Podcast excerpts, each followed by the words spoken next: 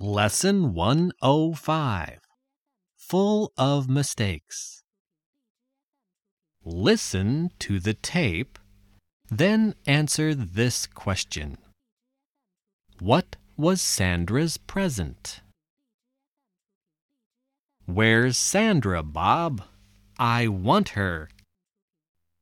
Do you want to speak to her? Yes, I do. I want her to come to my office. Tell her to come at once. Did you want to see me? Ah, yes, Sandra.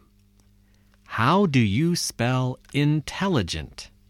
Can you tell me? I N T E L L I G E T. That's right. You've typed it with only one L. This letter's full of mistakes. I want you to type it again. Yes, I'll do that. I'm sorry about that. And here's a little present for you. What is it? It's a dictionary. I hope it'll help you